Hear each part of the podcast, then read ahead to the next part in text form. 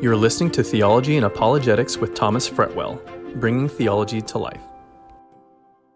Welcome back to the Theology and Apologetics podcast. This is our 10 minute devotion series, and I am excited today to bring you this episode. We're actually going to be looking at what the latest addition to the Star Wars franchise, The Mandalorian, can teach us about early Christianity. So listen and enjoy.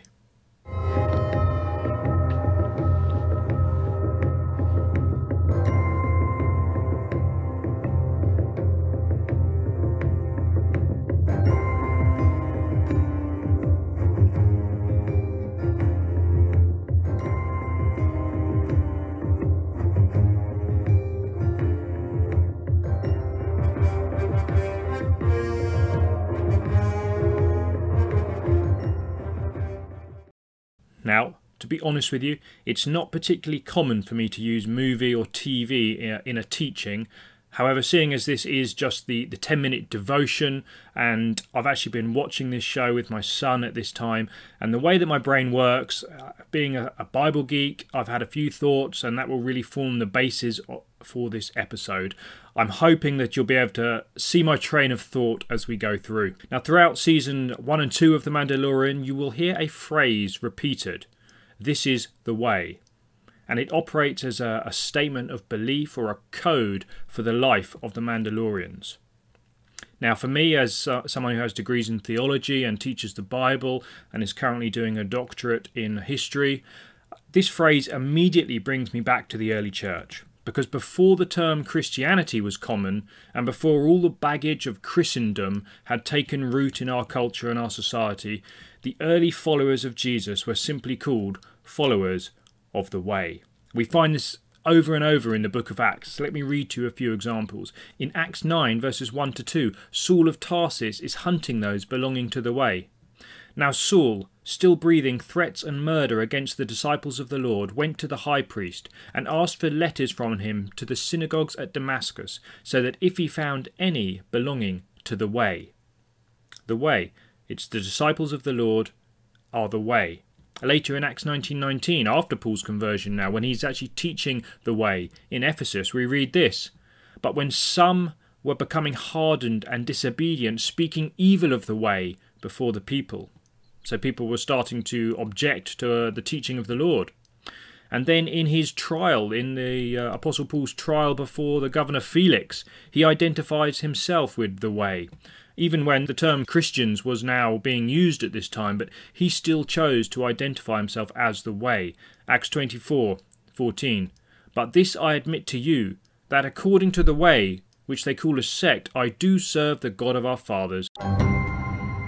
Episode 8 of Series 1 on The Mandalorian, we have an exchange between the shock trooper Cara Dune. She's a companion of Mando and they, they work together throughout this series. And at one point, it is revealed that Mando was not actually born on the planet Mandalore, but he was taken there by the Mandalorians uh, when his own planet was attacked. And, and in this dialogue, she says this Mandalorian isn't a race, it's a creed. Mandalorian isn't a race, it's a creed. Now, creed comes from the Latin word credo, which simply means I believe. So she's saying it's not a race, it's a belief. It's a statement of faith, you could say, a creed. And this really, again, got me thinking about the, the early church.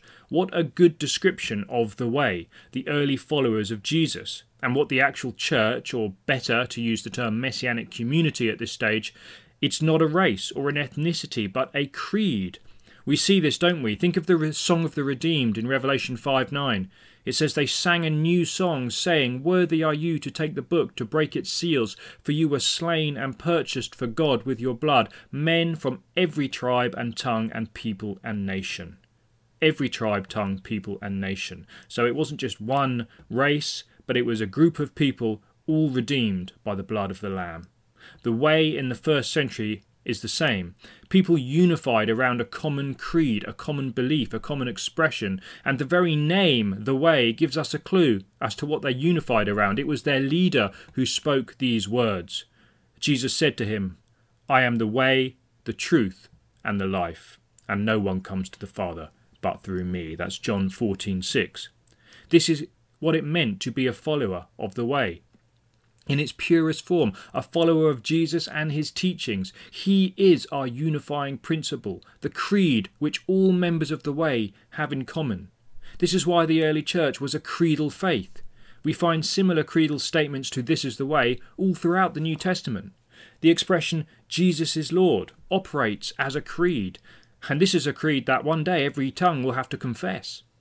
1 Timothy 3:16 is considered to be an early creed. It reads, "By common confession, Great is the mystery of godliness. He who was revealed in the flesh was vindicated in the spirit, seen by angels, proclaimed among the nations, believed on in the world, taken up in glory. We find these sorts of creedal confessions in the early church. The second century church father, Irenaeus, a disciple of Polycarp in the late second century, he had what's known as the rule of faith.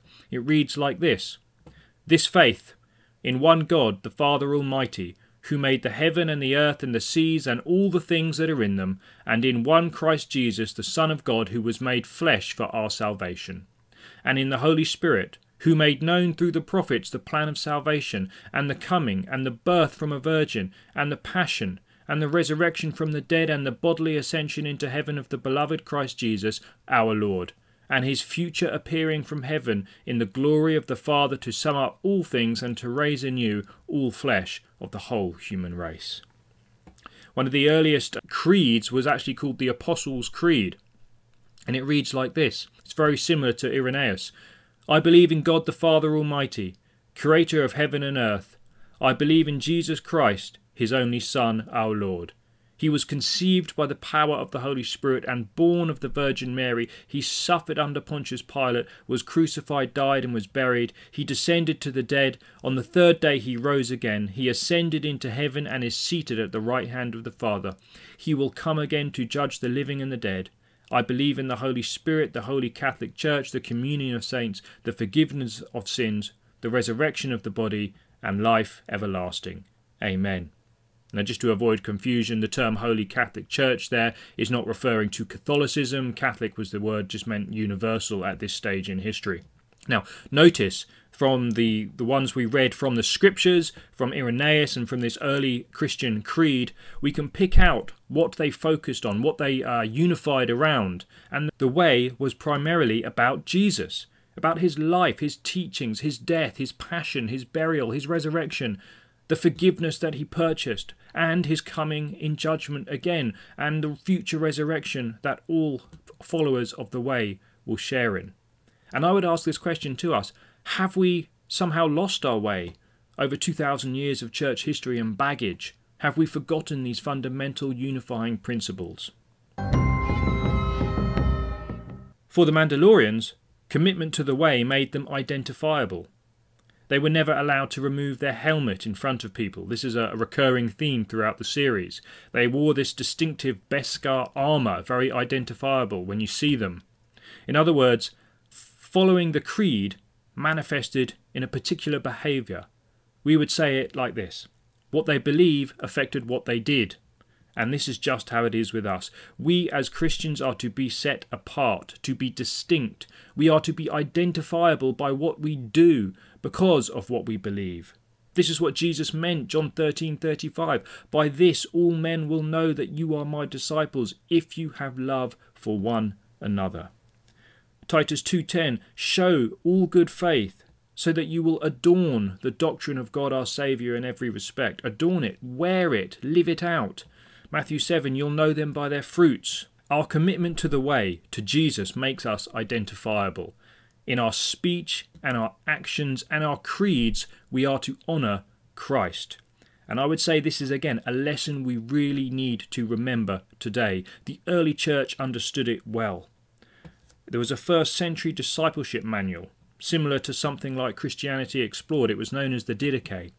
It was called The Lord's Teaching Through the Twelve Apostles to the Nations. Let me read to you just the first paragraph. It starts like this this is a glimpse into history of the early church.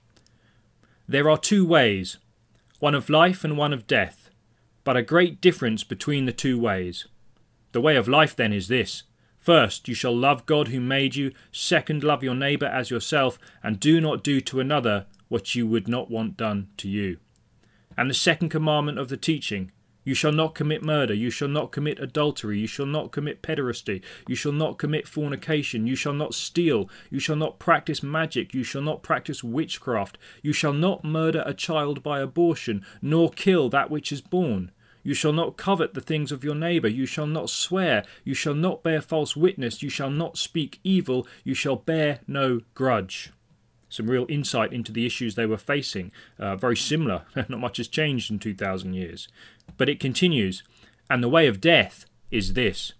First of all, it is evil and accursed murderers, adultery, lust, fornication, thefts, idolatries, magic arts, witchcrafts, rape, false witness, hypocrisy, double heartedness, deceit, haughtiness, depravity, self will, greediness, filthy talking, jealousy, overconfidence, loftiness, boastfulness, persecutors of the good, hating truth, loving a lie, be delivered, children, from these things. And then it ends See that no one causes you to err from this way of teaching, since apart from God it teaches you. You see, this is what the Apostle Paul meant when he said we are to live lives worthy of the gospel of Jesus Christ in Philippians. We should all affirm this. We should be able to look to one another and say, This is the way a commitment, a way of life. For the Mandalorian, it was this commitment that meant he had to bring the child Grogu back to the Jedi. This occupies really the whole first series. But for us, the way is a person. It's a creed, yes, but it's a creed in a person, if I could say it like that.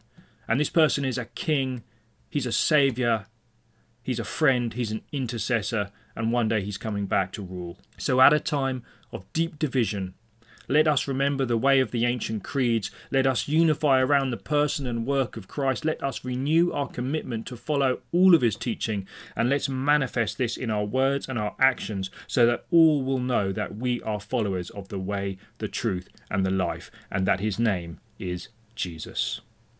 Thank you for listening. May God bless you. You've been listening to Theology and Apologetics. This podcast is supported by your generous donations. To help us continue to bring you great content, please visit our Patreon site at patreon.com slash theology and apologetics. If you've been blessed by this podcast, please leave us a review and remember to connect with us on social media.